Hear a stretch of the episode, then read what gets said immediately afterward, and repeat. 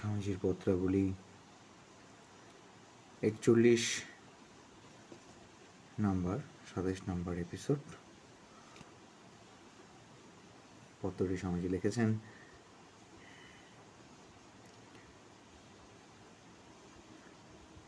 অতুল বাবুকে গাজীপুর পনেরোই মার্চ আঠারোশো নব্বই অতুল বাবু আপনার মনের অবস্থা খারাপ জানিয়া বড়ই দুঃখিত হইলাম। যাহাতে আনন্দ থাকেন, তাহাই করুন। যাবৎ জননং, তাবৎ মরণং, তাবৎ জননী জঠরে শয়নং ইতি সংসারে স্ফুটতর দোষ কথমিহ মানব তব সন্তোষ দাস নরেন্দ্র, পূর্ণ আমি কল্ল এই স্থানে চলিলাম, দেখি অদৃষ্ট কোথায় লয়া যায়। ওং নম ভগবতে রামকৃষ্ণ, বিয়াল্লিশ নম্বর পত্র লিখছি, পড়ছি। মার্চ আঠারোশো নব্বই, প্রাণাধিকেশু। এইমাত্র তোমার আরেকখানি পত্র পাইলাম। হিজিবিজি বহু কষ্টে বুঝিলাম।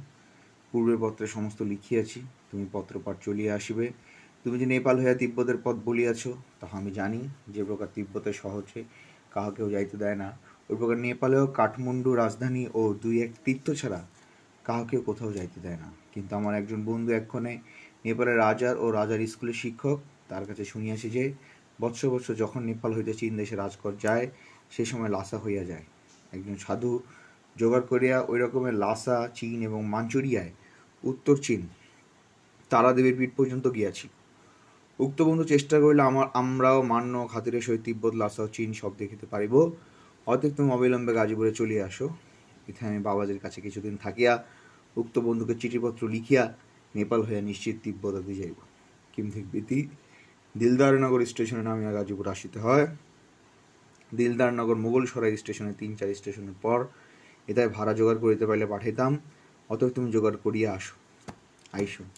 গগনবাবু, যাহার আশ্রমে আছে এত ভদ্র, উদার এবং হৃদয়বান ব্যক্তি যে কি লিখিব? তিনি কালের জ্বর শুনিয়া ঋষিকেশে তৎক্ষণাৎ ভাড়া পাঠাইলেন এবং আমার জন্য আরও অনেক ব্যয় করিয়াছে। এই অবস্থা আবার তাহাকে কাশ্মীরের ভাড়ার জন্য ভাড়াগ্রস্ত করা সন্ন্যাসীর ধর্ম নহে জানিয়া নিরস্ত হইলাম।